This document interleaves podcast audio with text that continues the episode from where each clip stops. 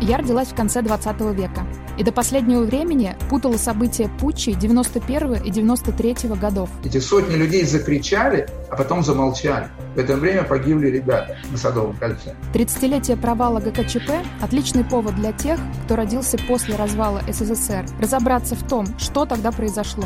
Слушайте в подкасте «Те, кто не в танке». На всех подкаст-платформах с 19 августа. Не пропустите!